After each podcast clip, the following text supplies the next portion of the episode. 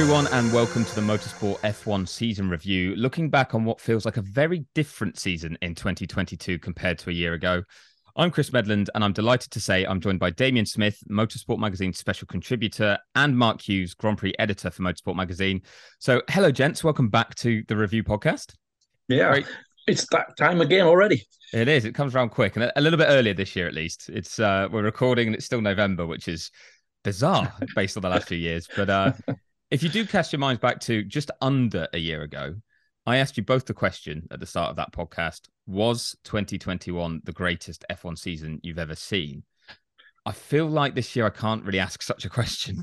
Um, but despite what was ultimately immense domination from Max Verstappen, it was really boring, was it, Damien? It really wasn't. There wasn't that many dull races. Which, it, when you look at the results, you think, "How can that be?" But you know, they were they were tended to be uh, um, closely fought. And even even when Verstappen got into that run of victories from the summer, um, I, I really tuned out from Formula One. It was hard to because there was always something going on, and there were battles uh, throughout the field as always as well. Yeah, that was something that was really yeah. exciting, wasn't it, Tabs?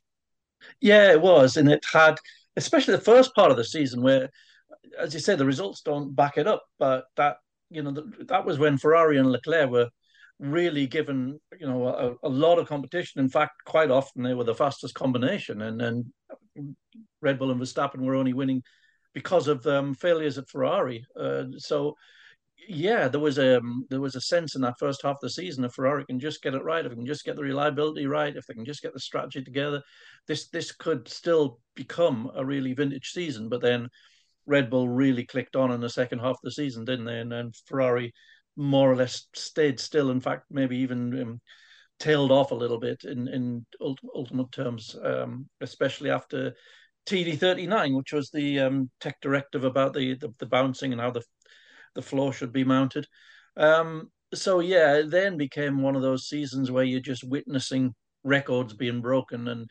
Yeah, you know, you, we're back into the Schumacher Ferrari era, um, which has got its own, you know, it, it, it's it's it, you look back on it maybe more fondly than you think of it at the time because it's it's lack of variation as you go into each weekend.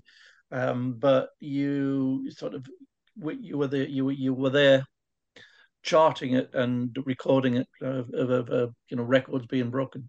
Yeah, some very impressive records. I'm glad you mentioned records because 15 wins for Max Verstappen, the most in a season for any one driver.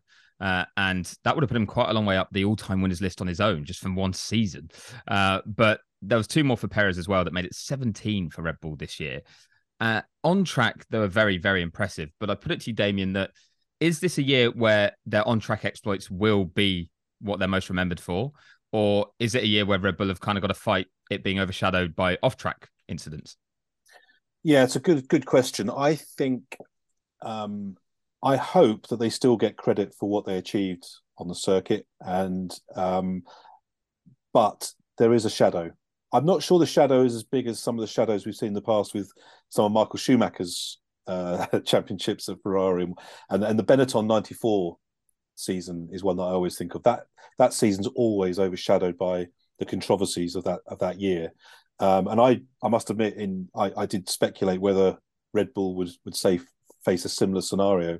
Um, I'm not sure. I, I, what, what do you think, Tabs? I'm not. I'm, I'm not entirely sure it's it's it's on that level, but it's um there is a shadow. Yeah, absolutely. There's a shadow. They went over the cost cap, and the amount they went over ultimately, if you discard the bit of uh, where they didn't properly um, apply their corporation tax rebate, when you take that out of the equation and get the actual amount that they spent more on on performance of the car, if you like, and, and forget you know that they, they they claim it was catering. It's it's it all goes into one pot. Um, it was about four hundred thousand pounds. So that isn't going to be the difference between losing a championship and winning it by a record margin. That that that isn't it's just nonsense. Mm. Um, so yeah, I think the, the scale of their achievement stands, but there's yeah, there's, there's inevitably a little niggling itch about the fact that they broke the cost cap the, the first time that it was really um, set at a challenging level, um, and they have been penalised for it. And I think the penalty is significant enough, especially the resource restriction, um, that it would put anybody off trying to, uh, you know, press their luck again. I'd, I'd, even if it's not as big as obviously rivals would have liked to have seen it, I think it's it's enough.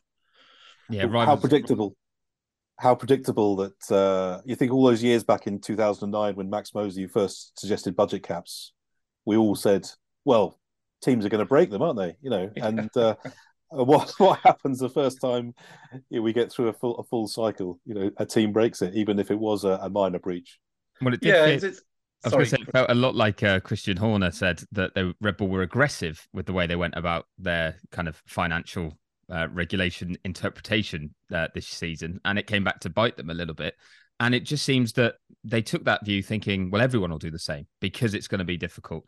All of the big teams will do this. So we have to do this to get you know, stay on a level field with them. And instead, nobody else did. So they were left alone in that position. So I think that was what was quite surprising that there wasn't an admission that, oh, we just kind of did it differently to everyone and we'll learn from that. It was more, uh, well, everyone will everyone will push the limits. So uh, it'll be fine. We'll all level out. And uh, and two of them were still waiting for the kind of, you know, not jumping the start, shall I say, and, and watching Red Bull take that little leap.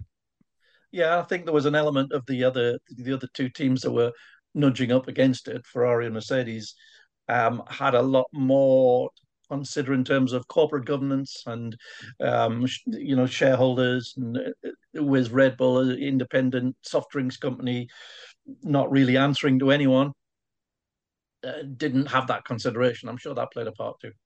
Yeah, certainly. Uh, it, it's fascinating to see how each team does uh, apply things. And obviously, we did get uh, a lot of pressure put on the FIA to come down strongly based on other teams not being particularly uh, happy without even seeing yet the full figures or you know officially seeing the full figures. Um, so it did make some interesting headlines. But if we try and focus on uh, the man that went and won the world championship from a driver's perspective and the driving part of things, how good was Max Verstappen this season? Damien, I'll start with you on that one. Um, short answer, he was very good, wasn't he? I mean, he, I think he's.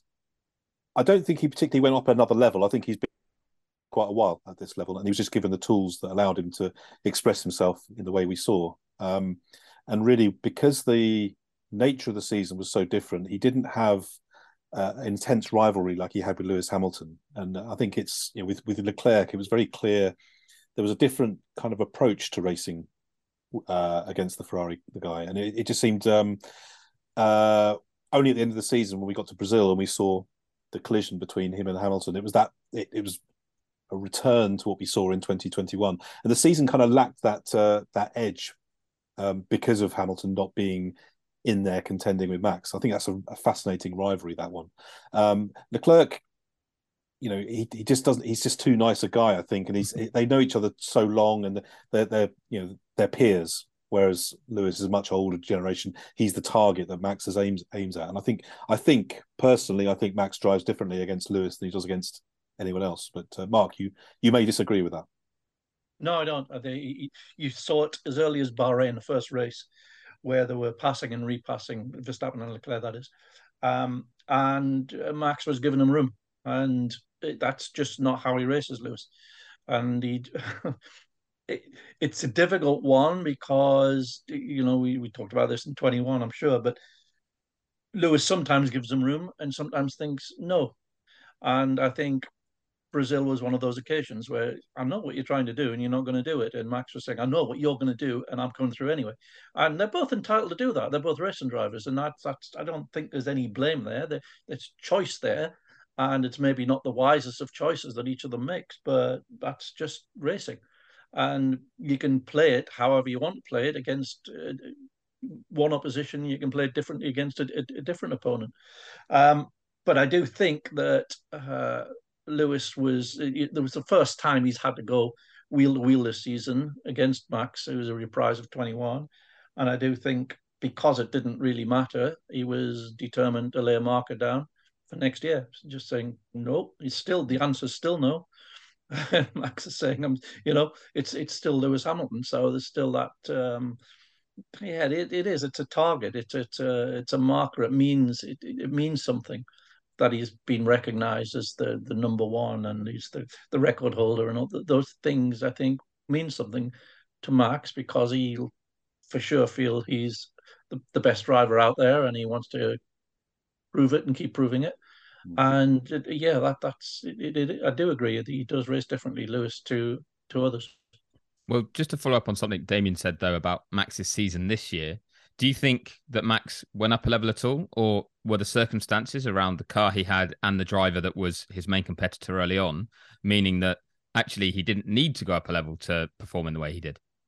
Yeah, I don't think his um, his peaks are any higher than they've ever been, but I think um, he understood the, the, level of competitiveness competitiveness of the car that he had, particularly in the latter half of the season. That um, there were occasions where you might have seen the old Max force an issue where he didn't this this season, and he still had the confidence to know that you know it, it didn't have to be this lap; it could be the next lap, it could be the next race. it, it's you know, um, he had such a, a margin. You know, we saw in where was it uh, Spa, mm-hmm. where he's 14th or 15th on the grid. You just knew he was going to win that race. It, did, it didn't make any difference where he was starting from. He's, he, he had so much margin. Um, and a third of the way through, he was leading and pulling away. And it was you know, when you've got that sort of margin, it's um, you know it's easier to take a, a big picture, and I, I, think that just added to his, you know, he, he, the the the the experience in, in in the background, not necessarily informing them um, of the of the moment, but it's just the stuff that's in there that that does actually probably contribute to how you deal with any specific split second situation. That Spa race was remarkable, as you say. If I recall it correctly, it was lap 12 that he hit the front, having started that far back, and he won by nearly 18 seconds. Uh, mm. So it was, it was, roughly a second a lap over everyone, including his teammate Sergio Perez. But that was also the point that Charles Leclerc says he really finally let the championship go. Even though he was a long way behind, it was like that was the one where it's like they are just on a for the first time he said Red Bull were untouchable for Ferrari. If Ferrari got everything perfect, they weren't getting anywhere near Red Bull that weekend. Now, how do we view the Ferrari season uh, in that kind of context? Because as you said already, Tabs, that they they started so strongly and were the main challenger, but I guess then, Damien, I'll, I'll start with you on the question. Uh, given where they came from in 2021, but the promise that the first part of the season showed. Is it a step forward for Ferrari this year? Is it disappointing? How should we really describe it? Yeah, it's a good point. The perspective here is quite interesting because, yeah, if you compare to where they've come from in previous years and the, how poor they've been for so long, this was a marked success. Um, but what an opportunity missed, surely, this season, given the the the the pace of the car at the start of the year, how strong Leclerc was, and that, that early gap that he opened up uh, with two wins out of the first three races, um, to to for it to fall away so badly and so cringeworthingly as well. It was you know the the the strategy problems, the mistakes that he made himself as well. Um, it just got into this sort of spiral of um, that seemed to affect the confidence of the team.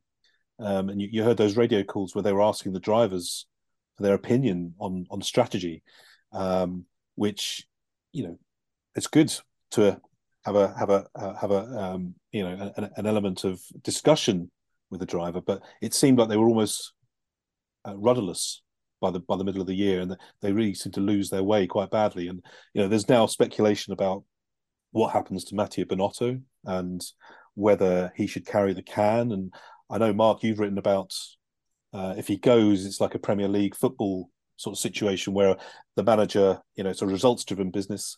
The manager p- pays the price when results don't go their way, and you know, should should Ferrari take a slightly longer-term view that this is a good man with great experience who's a good leader?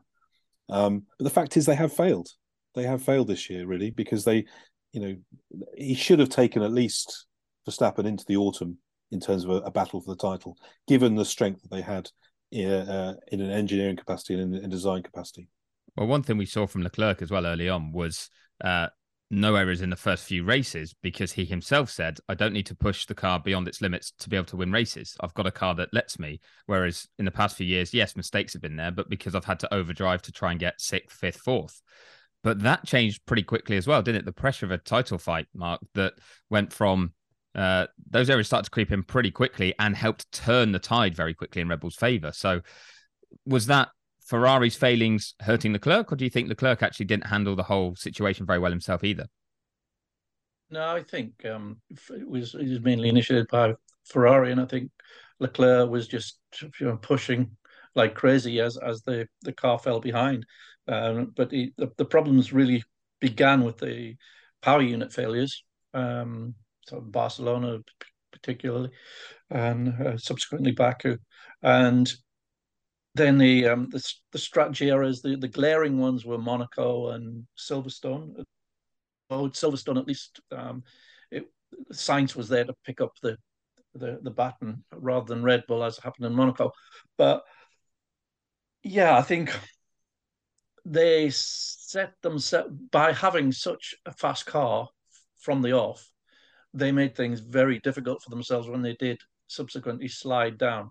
And you know the the reasonable expectation of Ferrari coming into the season was that they would be competitive and win a few races. And that's exactly what they did. It's just that they were far more competitive than anyone w- was expecting in the first half of the season. Um, and then it slid in the second half. And why did it slide in the second half? It wasn't that the car got any slower. It was that the Red Bull continued to get quicker and quicker and quicker, not just because it had a very productive aero program, but also because they were taking weight out of it all the time. It was grossly overweight at the start of the year, something like 25 kilos. So there's six tenths of a second straight away. That if you can get that off, you're going to be way ahead of the Ferrari, and they were by the time they did get it off. So um, yeah, for to Ferrari's credit, they turned up with a car that was ready to fly from the from the off. Um, they were then struck with reliability problems, and because it's Ferrari, the spotlight's on you, and then the pressure errors start coming and coming. But there's something clearly not um, fundamentally right within how decisions are taken there in the field on it at, at the track and it's not a new problem. It, it, has been there for, for years. You remember Fernando Alonso essentially dictating strategy from the car. You remember Sebastian Vettel doing it, you know. Um, I remember once um, they, they, called Fernando in, I think it was Hockenheim somewhere, and he said, uh, Why we're coming in now? And they said, For the undercut. And he said, um, uh, the next guy six seconds up the road. How are we going to undercut him? So, oh yeah, stay out.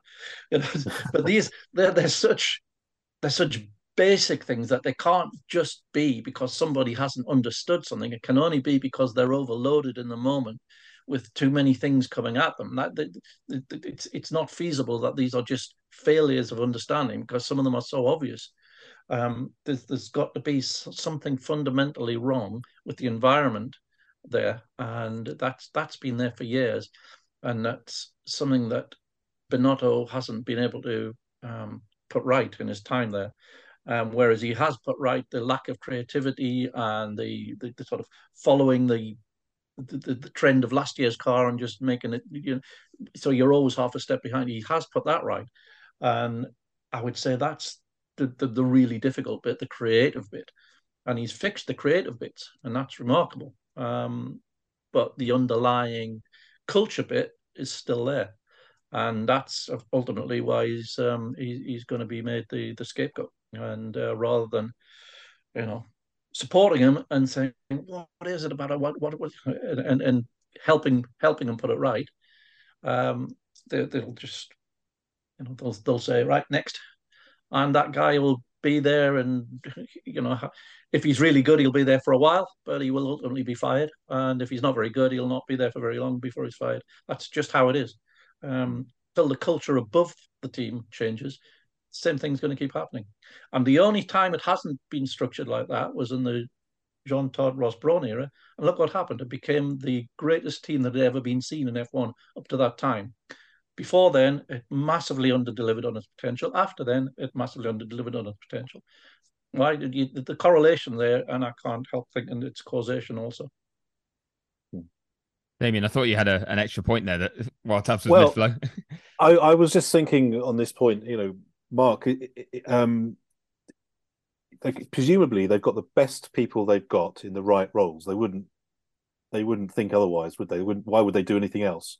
So, is it a case of having to recruit? Do you think they have to recruit not only a leader uh, who maybe could come in above Binotto, maybe free him up? Maybe he should remain in his uh, in a technical role, um, but bring in someone above him to sort of manage the, the, the overall strategy of the of the of the of the team and the company. Um, what do you think? What is it recruitment? I, I, think part of the problem is that Binotto is a product of Ferrari. He's been there since he graduated from university, and is an employee. And you cannot do that job as an employee. You've got to be the boss and that's what Ross and Jean Todt were. And they formed this. I've written about it before. They formed this force field around them.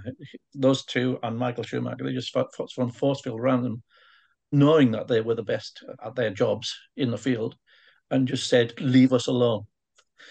Tell us the budget. Leave us alone." And if anybody tried to get in between the three of them, the others closed rank, and they couldn't. Nobody could get in. As soon as that was broken up, it started to fall apart. The thing is, there's there's very few people in the paddock currently at any team with that kind of authority who could come in and do that that role. I mean, Fred Vasseur is what people are talking about, but is yeah. he really the the guy to no, do that role? I think he'd be another employee. It's yeah. not so much who the person is; it's how they are empowered once they're there.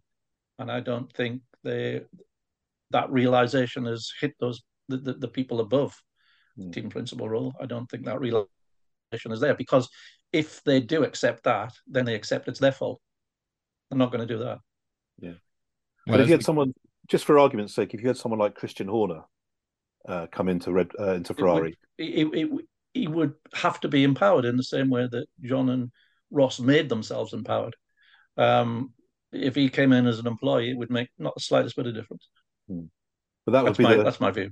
That would be the thing that he would have to um, come in on the terms of and say, yep. "You've got to give Absolutely. me full full power yeah. to yeah yeah absolutely mm. and it i think it answers our question in a sense though that we kind of see this as a failure from Ferrari, but maybe not Binotto's fault or the team's direct fault uh, this year that we're having these discussions because the flip side is we haven't really talked in depth yet as a team about Mercedes.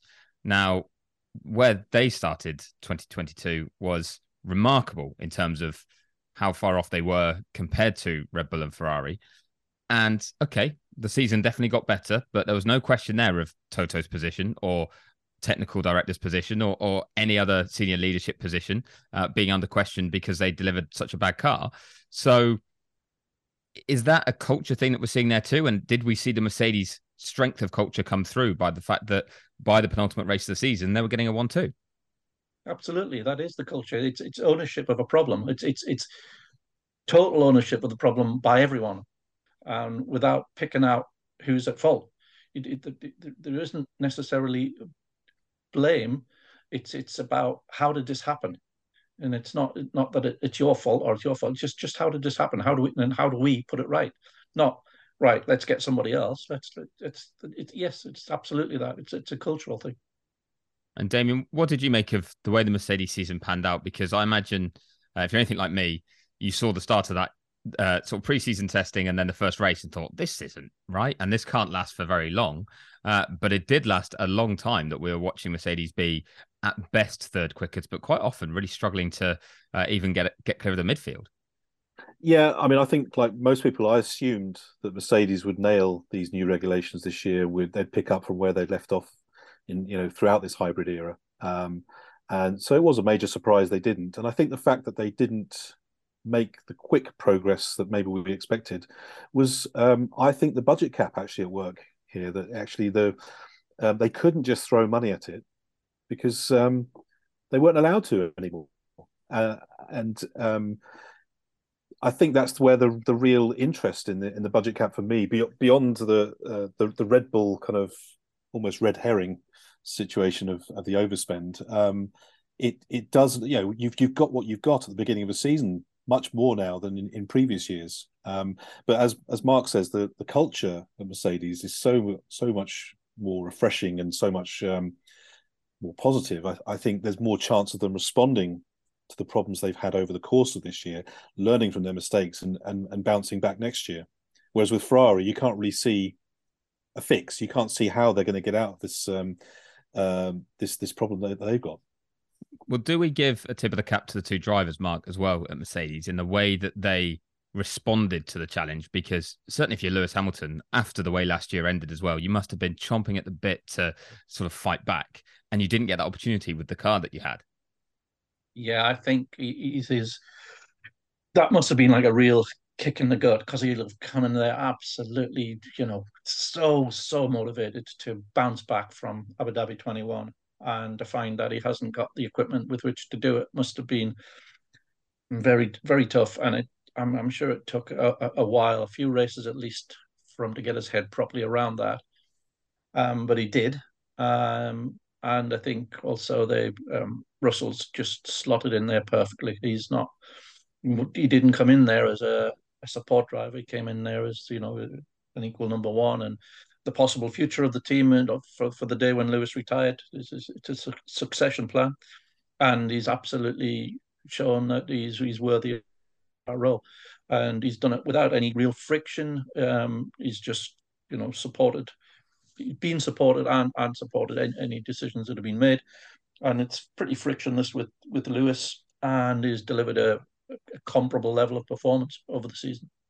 Well, dare I say it then? Have we seen a stronger Mercedes this year in terms of their potential with their driver lineup and with the way they did start to improve the car through the year for moving forward? Is this a team that very much will be expected to be winning races and championships again in the coming years with the current setup or did we see signs of weakness that say actually they still they need to address some issues to be able to get to the level that red bull delivered this year i think um, the, the, the, the car specific problems um, were entirely to do with the new regulations and some of the decisions made without the foreknowledge of the uh, the bouncing and aerodynamic porpoising problems, um, sort of stuck them in a corner they were unable to get themselves out of, and especially because of as what um, Damien referenced with the cost cap, um, because it would have been major re-engineering. Um, so, I think now that that specific shortfall has been understood, it's a very specific technical um, problem with with the car that is now well understood. I don't think there's any reason to go into 23 uh, not expecting to be absolutely you know fighting for titles again. But obviously Red Bull have got a, a head start, so I think we'll we, we will see them back in contention. And I don't think there's any long term reason. I don't I don't see any worrying issue there. I think it's just a specific technical issue that's tripped them up that they've then been unable to correct because of the cost cap. Well, one thing I'm looking forward to seeing is Russell versus Hamilton in a properly competitive Mercedes because although George, you know, he had a brilliant first season at the team and he he outscored Lewis over the course of the year. Um, we can talk about the you know the the um, the strengths and weaknesses of both, but um, it doesn't really count for me until they're both winning races, and then we really see what they're made of um, together and as a as a as a combination in terms of their relationship and whether there'll be a bit of um, a bit more angst between them once once it actually counts for victories rather than third and fourth place. Um, so I'm hoping that's what we get next year, and we'll we'll really find out George Russell versus Lewis Hamilton what it's all about. Well, I guess the reason they weren't winning races this year was the car they were given because of the new regulations, and with ground effect making a comeback. Damien, I know you were uh, kind of surprised that teams were surprised uh, by porpoising becoming a phenomenon? Well, I guess we, we're so used to Formula One people being uber clever and you know not making obvious errors and it seems um, i just wonder if there's an inherent arrogance in in modern formula one not to actually think about the past a bit more and actually think there's some lessons to be learned um, because you know so many teams were, were caught out by this this ground effects uh, uh, technology. And you know, is there a is it a coincidence that the two teams with someone with experience, i.e., Adrian Newey at Red Bull and and Rory Byrne still working in the background at Ferrari um, with with experience of ground effects, those two teams, you know, suffered much less um, with the porpoising problem. Um, you know, why didn't they contact some, you know, someone at Mercedes contact Peter Wright or Frank Dernie, all these engineers who are you know uh, are old men now, but they've still got experience that actually relates directly to it. I was talking to someone the other day, Peter Riches, who's just retired from the BTCC as technical director.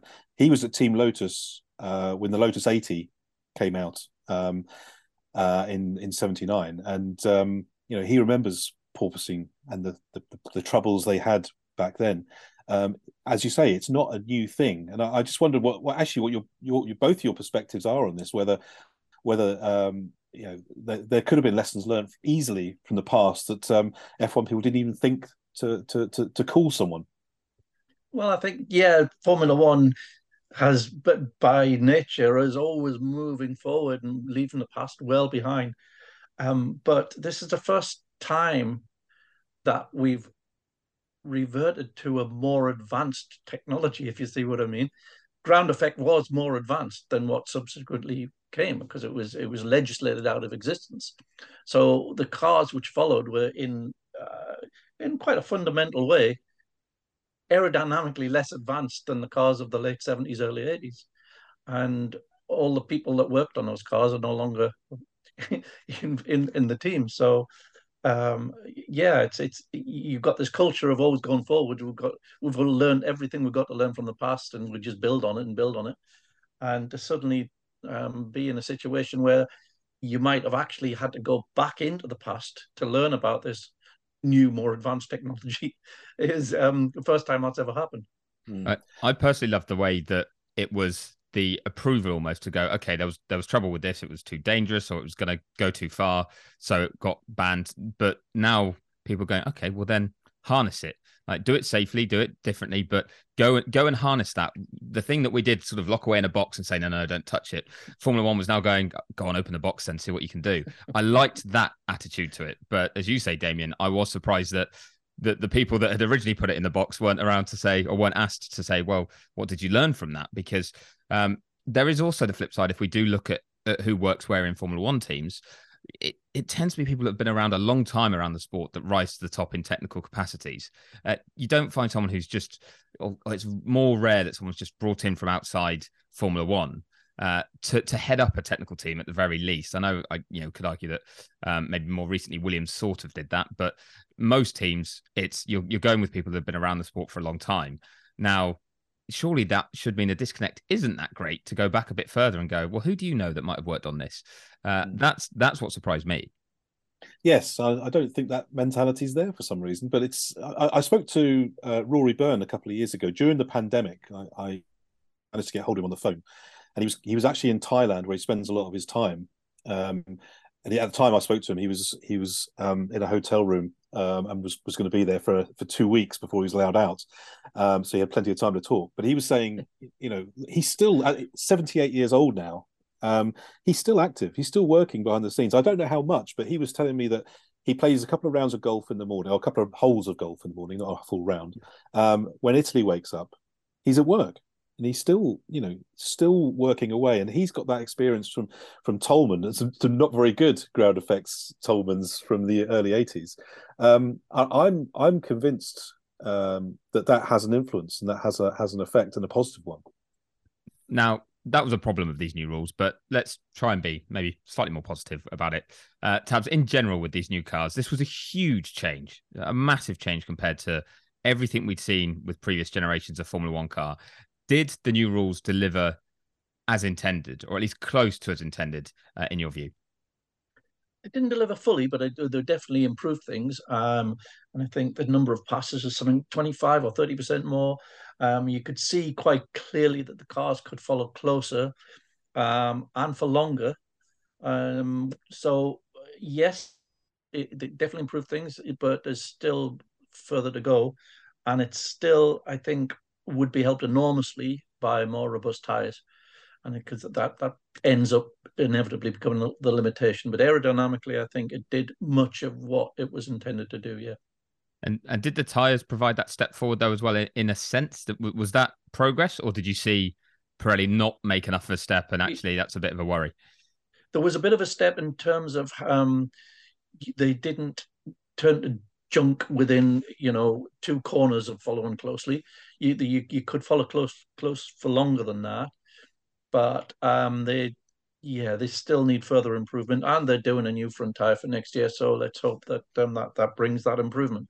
But yeah, it, it, it it's still ultimately tire limited. Um, so that's a sort of uh, a fundamental um, that Formula One has chosen to do to to to go with a, a controlled tire supplier. So um, yeah, you you make it quite difficult for yourself to solve this problem um, like that because I'm sure there would be a tire solution if there was a tire war, and I still don't see why you can't have a tire war within a cost cap environment.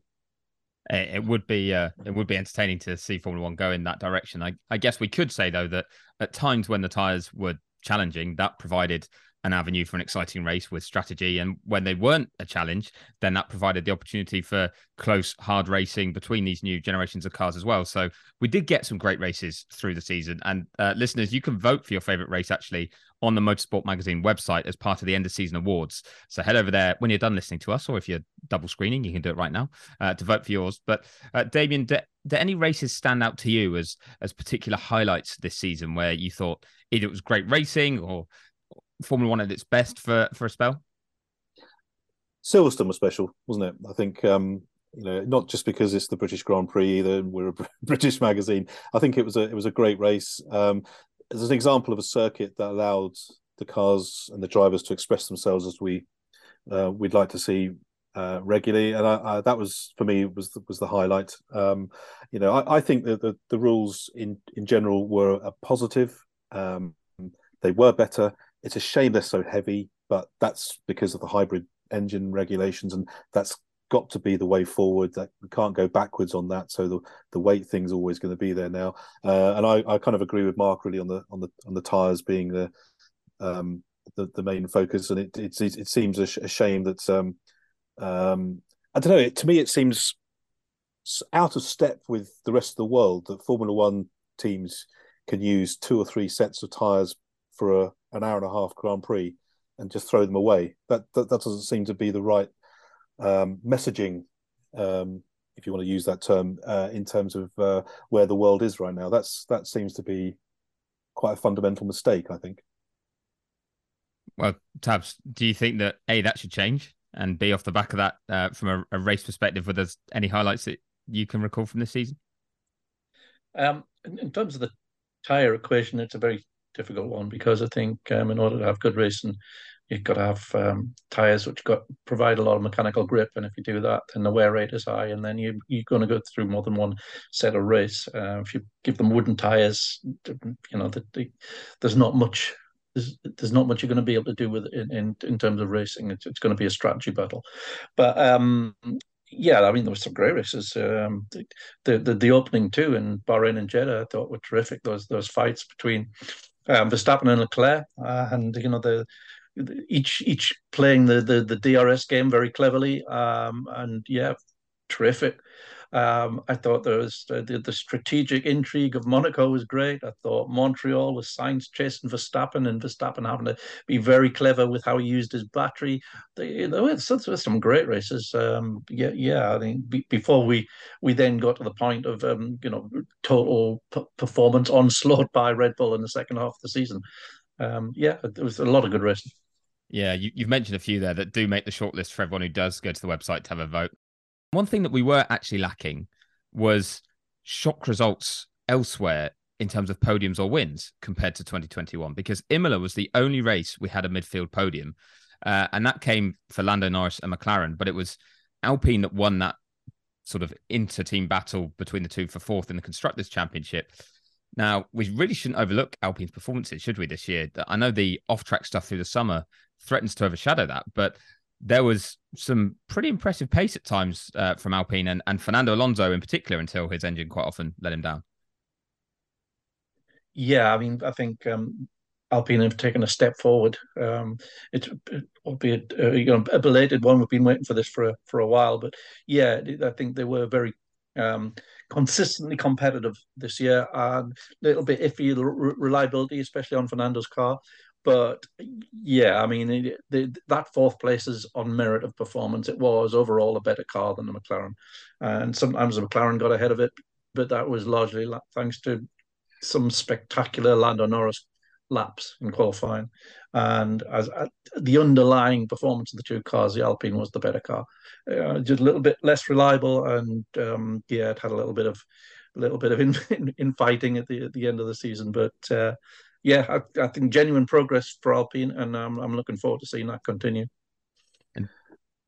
I, I have to say that we hear the phrase leveling up a lot in the UK these days, and uh, this was supposed to be the season where Formula One leveled up, wasn't it, with these new regulations, and that the the midfield teams, the, the Alpines and the McLarens, had a genuine opportunity to to rise into the level of a, a regular race winner, and that that obviously didn't happen. And as much as Alpine made progress, they were hundreds of points off Mercedes, who apparently had a bad season, you know, in in their in their uh, in terms of uh, relatively anyway.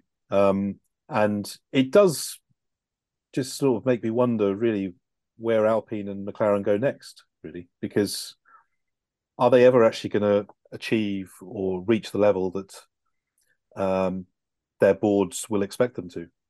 Yeah, I think you've got to wait a while for the, the you know, because the other the, the, the teams that have invested heavily in the past before the cost caps came in are still going to have the momentum of that superior facilities and uh, and people, you know, the the the the, the level of expertise in the, the personnel. But as that all, you know, hopefully you see the leveling um, over a period of years, and you with the, with the, the you know the wind tunnel time reduction for where, where success is penalised on that. Um, let's see that play out for a while. I think it's too early to judge it after, one year, but yeah, it is, it is still a, a troublingly big gap at um, the end of a the end of a second between Red Bull and the, the best of the rest.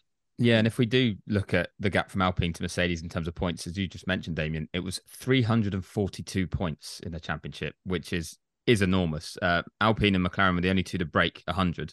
Uh, 173 for Alpine, 159 for McLaren uh, of which the vast majority, uh, in fact, 122 of those points came from Lando Norris.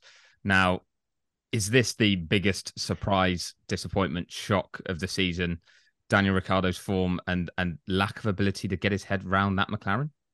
Uh, well, it was a continuation of a theme from the previous era, wasn't it? He, you know, he didn't. Um, it, although he won at Monza, uh, you know, last year, he he never really got on top of that car either. And um, it's just a sort of rather dispiriting kind of spiral of performance, isn't it, over over the course of um, his time at McLaren? And they had no option, I don't think, really, than to release him. And I, I know there's been comments sort of saying we we don't blame him for the fact we didn't beat Alpine to the uh, the fourth position, but fact is, if he if he performed anywhere near Lando Norris across the course of the year, they probably you know they would have a much better chance of doing so. So um, yeah, I think just a, a, very sad decline of someone who has graced Formula One with a lot of character, um, a lot of speed, particularly in his Red Bull days, um, and obviously a great overtaker.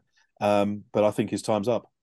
Well, Tabs, you're brilliant at kind of looking at how a driver matches with a car sometimes, and and certainly their styles fitting or not fitting.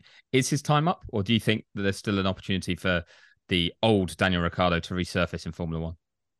I think the problem is the damage may have been done, you know, in, in terms of in his own mind. Yes, he, he was. It, it, did mesh badly. That the, the traits of that car and and the previous year's McLaren did not mesh at all with how he likes to drive a car. And it would be interesting to see you know, and put him in a in a Red Bull on a on a test day and with a car with a great front end. And it, does it suddenly just switch back to the old Daniel? I, would be surprised. I mean, it'd be nice if it happened, but I, I really would be surprised. I think um, I think that takes a psychological toll that would take a, an immense amount to to come back fully from. And it's also the problem of perception if you're ever going to get that um, opportunity as well. He's, he's, he's perceived now for sure as, as damaged goods, and you know, they stuck with it for a long time. Two two full seasons of underperforming is is is a long time. Um, so yeah, my my feeling is Damien, Damien's right that that is that we have seen the last of them. Well, sadly, yeah, that it certainly would be sad if that is the way it ends. And Daniel himself has clearly taken himself out of the environment to try and get a reset that he feels he needs, uh, and that the the downward spiral that you're speaking about, Damien, that it was almost impossible for him to turn around. He thinks the only way to do that is to have a clean break, but he finished the season level on points with Sebastian Vettel, who made the choice to fully walk away this year. But there were also flashes, more flashes from Vettel, I'd say, of the old Vettel at times. Some of his racecraft, some of his performances. Did question to Damien? It really is. Did he walk away too soon, in your view? I don't think so. I I think um, even though there were flashes of the old Vettel this year, most of the flashes were towards the end of the year when he'd made a decision. I, I felt that it was almost maybe the shackles were off. The, there was a bit more freedom, um, uh, uh, and he knew that the countdown was on. So um, I think that might be an element. But no, I think Sebastian Vettel was fantastic, all-time world champion, but it was a long time ago and I think his time's been up for a while, to be honest with you. Um, and I think he's got an awful lot to offer as a as a as a person. Um, and I'm fascinated to see what he does next. I've, I've been, um, you know, he he kind of summed up for me, I think what a lot of us might feel about modern motorsport and, and Formula One in particular in the last two years. He, he talked about this uh, length and when, when he was on Question Time on the BBC earlier in the year. You know, he was asked directly, "Are you a hypocrite?" and he said yes. He just admitted he is, and I, you know I think we all feel a bit of this that um, you know he's got uh, a real conviction about climate change, and yet he loves racing cars and, and doing what we all love. And um, yeah, I think I think his time's gone uh, up, and I think it's the right time for him to move on. And I just can't wait to see what he does next.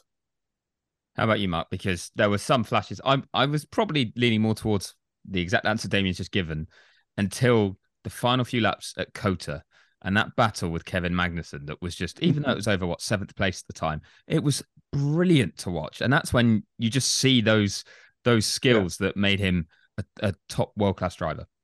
Yeah, you just saw the gloves off real Seb there for a moment. And also his qualifying lap in Q2 that got him into Q3 at uh, Abu Dhabi, the final race, was extraordinary. And um, his engineer was saying that's one of the best laps he's ever seen any driver do. And but Seb used to do laps like that all the time. That's the point. And mm. he's he just turn those laps in on demand, and it, it's become steadily less consistent over the years. And I think um, yeah, that might be that might be physical dimming of the skills, or it might just be the lack of um, full commitment inside your own head to what you're doing. But he, he still has access to it sometimes, but can't turn it on on demand. So yeah, given that, it's it's probably the right time to go. But just briefly then, because we could do a whole podcast on this topic, but uh, how good was Sebastian Vettel? How should we reflect on on him as one of Formula One's greats? Do we put him in that kind of like top echelon of greats? It's difficult because in the cars that he was driving, I, I don't think there would have been many could have reached the level of performance that he he reached in the in particularly in the blown diffuser cars. He had a way of they were very counterintuitive cars to drive, and he had a way of doing it that I think um, most others, even even some some great drivers, would have struggled to have matched. Um, but it was a very pointy peak. And I think if he doesn't have everything exactly um, as as he needs it, um, the, the, the drop off is, is quite is bigger than it would be for some other drivers like a Fernando Alonso or Lewis Hamilton or a Max Verstappen. So it's just different. And if he was, um, you know, a filmmaker and you only he threw away, or a writer, and he just threw away his, his, his less satisfactory things, and the world never got to see it. You only saw his good stuff. In the yeah, absolutely one of the one of the greats. But if you have to be measured, um, you know, along every performance that you put in, every bit of work that you do, then just a little step off some of the all-time greats, but still a very great driver. Yeah, how about you, Damien? Where do you rank Seb? Yeah, I think as Mark says, his, his peaks were as high as we've seen from anyone. I think um, during those years um, at Red Bull between 2010 and 13.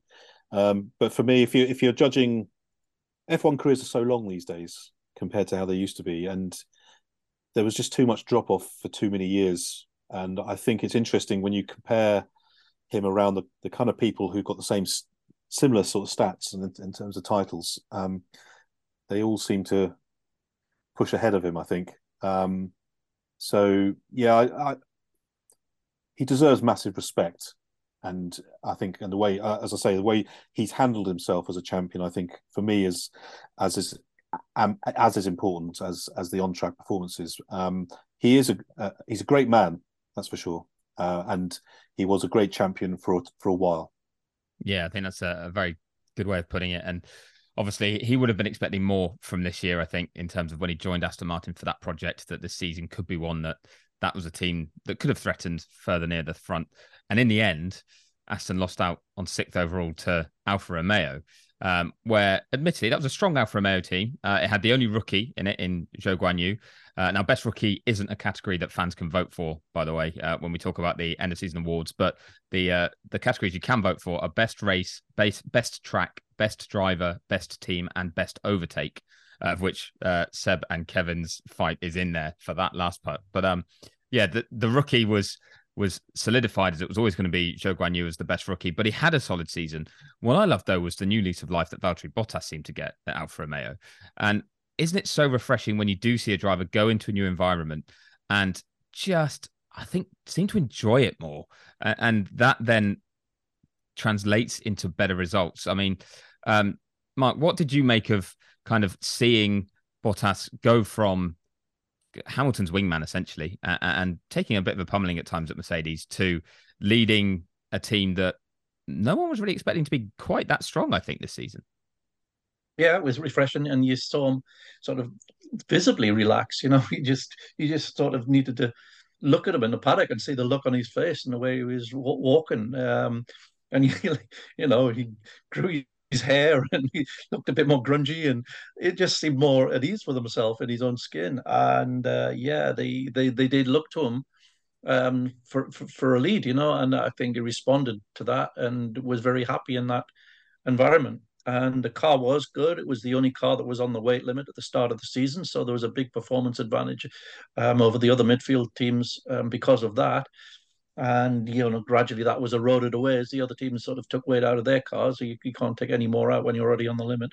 Um, but it was yeah, it was it was a handy little car. It wasn't operationally a very good team. There were too, too, many strategy errors, too many reliability problems. Um, sort of a bit like Ferrari, but further down the grid. Um, but it was yeah, was, he did a good job, and I think um, he played a good um, sort of mentor role with um, Zhou Guanyu as well. And uh, there was, you may have heard the, can't remember which circuit it was at, maybe Mexico, where he was on the on the radio saying, "Tell Zhou to attack him into turn because that's where where the other guy's weak." He's just, you know, he just seemed very very relaxed and um, performing well. Yeah, that was Brazil and Nicholas Latifi, I think. Um, That's that, right. Uh, that, yeah, yeah, Valtteri was giving that coaching from just behind in the queue. yes. But um, what that does say also was that at that point, Valtteri was behind Zhou in that race. And Damien, what did you make of the one rookie on the grid this season? I think there was a lot of people weren't really expecting a huge amount from Zhou Guanyu, but um, from my perspective, I thought he probably exceeded those uh, low expectations quite comfortably. Yeah, I'd agree. I think he acquitted himself very well. Um, it was hard to know what to expect from him in that car um, and in that team. And I think you you have to look at who he was up against in in in Bottas, and um, in in that regard, I think he did extremely well, and he certainly deserves a longer shot at, at it. And uh, I'm I'm very pleased that he's back for next year.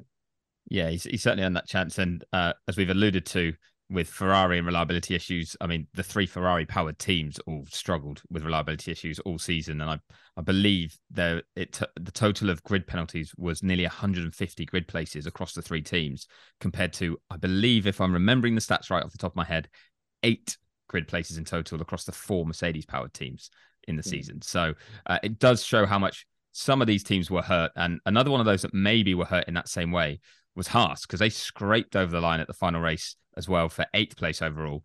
But what a story that was at the start of the season. I am asking you both to cast your minds a long way back, but Kevin Magnussen returning out of nowhere and then finishing fifth in Bahrain. I mean, Tabs, was that maybe one of the feel good stories of the season?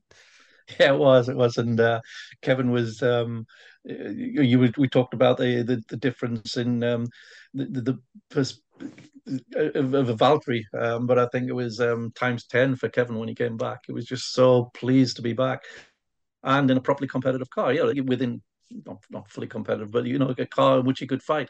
Um, and the last time he'd been in the car, of course, it was to Mide at the back. And yeah, I mean, he, he can he can deliver, and he, he he did, and we saw it again in Brazil with that little opportunity in uh, the in, in Q3, the only dry little dry window, and he just nailed the lap. Um, yeah, it was it was great. It was great to see, and um, it was nice to see Haas back because you worried that after two years, you know, of virtually zero investment and just just treading water deliberately, not putting any money in until a new formula came on song. You worried if that would have just damaged the team, but it, didn't. It was sort of back to where it used to be. Um, you know, capable on a good day of being the best of the midfield, and um, I think it was, uh, you know, I think it's a good platform to build on there.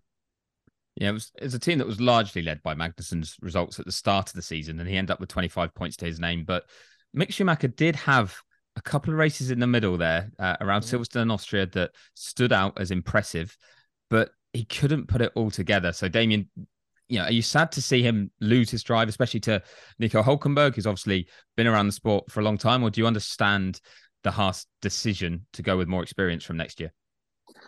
I think with Mick Schumacher, he's had a pretty good crack at it, and I, I don't think he did enough to keep the drive. And um, the choice of Nico Hulkenberg is a conservative one. Uh, it's a known quantity. Um, but when you're a, a, team like Haas, conservative is probably the sensible way to go. Um, it's not particularly exciting, I don't think, to see Hulkenberg come back. He's he's kind of had plenty of chances himself in his career. But uh, yeah, I don't think Mick really did enough. I think um, he might be better served pursuing uh, his motorsport elsewhere. Um, you know, there's there's a whole wide world out there, as as the likes of Fernando Alonso knows, and Kevin Magnussen knows. I mean, this you know, start of the year, he was looking at a comfortable life racing IMSA in the states and a Peugeot in the World Endurance Championship, and all those things will still be there for him probably in a couple of years' time, when, whenever his F1 career does finally finish. Um, but I, I, I don't think Schumacher's quite the caliber myself. I think we did see uh, the flashes that showed why he was getting the chances to prove himself in Formula One. Uh, certainly, uh, that Austria weekend, he was very, very strong. But uh, by that point, I think he did need to start to put some consistency together and certainly iron out some of those accidents in a cost cap era. Uh, so, Mark, do you kind of see that Haas have gone the right way with that as well? Because uh, it's as as Damien said, it's not the most inspiring driver change that we've seen at the end of this year yeah, I get why they've done it. They, they you know, they, I think they just sort of lost faith a bit with Mick because there wasn't a curve of improvement. There were just these random good races, good performances over a weekend. Canada was good until the car broke. Um, and yeah, as you say, Silverstone and Austria, but then it fall off again. And then, you know, then he might out qualify Kevin the next weekend and then it fall off again. And it's you just couldn't really see where it was where it was going. Um, and yeah, could, he could have a terrific sports car career, and he might yet come back. You might bounce back for another F1 opportunity in the future somewhere. But um, I, for now, yes, I can understand Haas's decision. They want um, two solid point scorers, someone they, they, they know they can, when the car's capable of it, they can deliver it without question. And uh, yeah, Hulkenberg fits that bill. Yeah, and um, there's two very experienced drivers there. But as you say, maybe the door's not fully closed on Mick in case he does get a reserve role elsewhere to, to keep himself involved. I mean, we saw with Nick de Vries, who I'd argue wasn't maybe ready for Formula One at the time he won the F2 championship, but a few years later, with more experience under his belt from other categories, did a great job when he got into that Williams as a one off at Monza and obviously will be with AlphaTauri next year. That leads to Pierre Gasly going to Alpine to replace Fernando Alonso, who's going to Aston Martin. And obviously, we've got Logan Sargent coming in as well at Williams in place of Nicholas Latifi. So, as we did a year ago, we're going to try and finish positively by looking forward uh, to next season. And with those driver changes and with what we've seen this year, Damien, I'm going to start with you. What are the aspects that kind of whet your appetite for 2023? What are the things that you think we should be looking forward to? Well, I'm going to be optimistic and hopeful that we'll have six drivers competing at the top of Formula One. That you'll have two two quick Red Bulls, two quick Ferraris, two quick Mercedes, and that uh, we might have uh, some unpredictable results coming from that. Um, I'm fascinated to see Hamilton versus Russell in a properly competitive Mercedes. Um, I hope Ferrari can put their troubles behind them, and uh, I, you know, I would like to see Binotto given more time, but I think maybe he needs more support. Maybe maybe someone coming in above him to ma- maybe manage above the way that um, Jean Todt was brilliant at that, as Mark said. You know, he kind of managed De Montezemolo to allow Ross Brawn and the and the, the engineering team to to get on with it, and that's what I think what Binotto needs. But yeah, I'm looking forward to to seeing to seeing uh, three good teams, hopefully all winning. Well, I'd like to yeah. think I was I was going to say I'd, I'd like to think that the uh, Ferrari setup will, if it does change, depending on how well this podcast ages, that the car's pretty set in stone for next year. So hopefully, uh, the continuation from this year and, and the step forward they've made will mean that we do have that fight, regardless of whether the management structure has changed or not over the winter. But uh, Mark, what do you think would be uh, something to look forward to? Well, the obvious one that Damien's always Damien's always already touched on is um, Russell Hamilton, a competitive car going at it for the full season. Um, but the other one I'm intrigued by, really intrigued by, is Oscar Piastri's performance at McLaren alongside Lando Norris because that is one very very tough gig, um, a much tougher gig than um, than uh, the one he might have had at Alpine, um, going in with probably or certainly on the form of this year a, a, an inherently faster car and uh, probably weaker teammate than than Lando. So it would have been easier to look good there, I think. But um, because of the the way Alpine played it, he's not there anymore, and he's got this opportunity at McLaren. And I, I think Lando has performed an extraordinary season this year in a, in a very iffy car. And it was very easy to overlook because he's in that sort of no man's land away from the attention of the big three teams. Um, so yeah, I think Lando is is uh, ready. To, if if you put him in a title contending car, I think he's ready to win titles. Um, he declined to um, take up a, the, the Red Bull's interest in him because I think he just felt he'd be going into Verstappen's team. Um, so yeah, that's that's that's tough tough call. It's, it's why Daniel left. It's why Lando hasn't joined but I do think he's performing at an extraordinary level. And so I'd love to see a good McLaren, but um, I'm not that hopeful. I think it, we may have to wait until the new wind tunnel comes on stream before we're, we're seeing that. But uh, yeah, Piastri and Lando in the same team, I think, is going to be uh, quite something. Yeah, Mark, I'm I'm uh, it's a good point. I'm fascinated by maybe a penny for th- thoughts of uh, what Norris is actually going through this winter when he, he considers, you know, his old F2 mucker, George Russell, you know, in a Mercedes, and he's in a McLaren that's not really going anywhere fast. Um, he's such a talent. He knows it deep down. I think his confidence has has grown over the last couple of years. Um, isn't he wasted where he is now? Yeah, at the moment I agree he is, um, but it's uh, just you know have to see how these things play out over over some years. I think, and um, yeah, I, I don't know. I, it's it's a it's a frustrating thing to witness somebody that good waiting this long to get to get their car. Um, but I think we will see it. But whether it will be a good McLaren or a, a good something else, uh, I don't know where my excitement stems from is the potential for the field just to close that little bit more based on how strong some of these teams now are. And each one seems to have a standout lead driver. Um, now, uh, Alpine, maybe not after this year with Fernando Alonso leading, but Esteban Ocon still did a solid job. As we said, Lando Norris at McLaren, absolutely super, like, it's been a superstar this year. Then you go to Aston Martin now, and Alonso's going in there. We talked about Bottas earlier with Alfa Romeo and the job he's been doing there. Same with Kevin Magnussen at Haas. Alex Albon, I do want to give him a quick mention before we wrap up that at Williams at times put in some great performances as well. So there seems to be an experienced, good standout driver at pretty much every team up and down the field.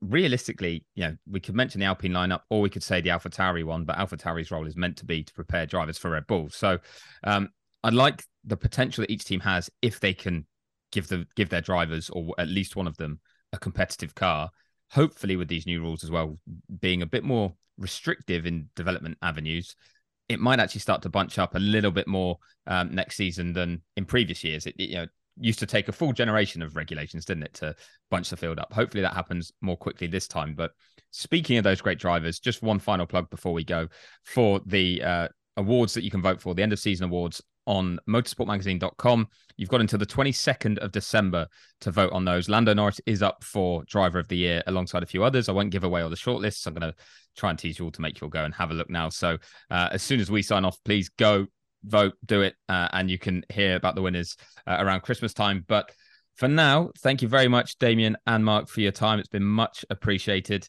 Uh, everyone, you've been listening to the Motorsport Magazine end of season review for 2022. Uh, have a great Christmas and New Year.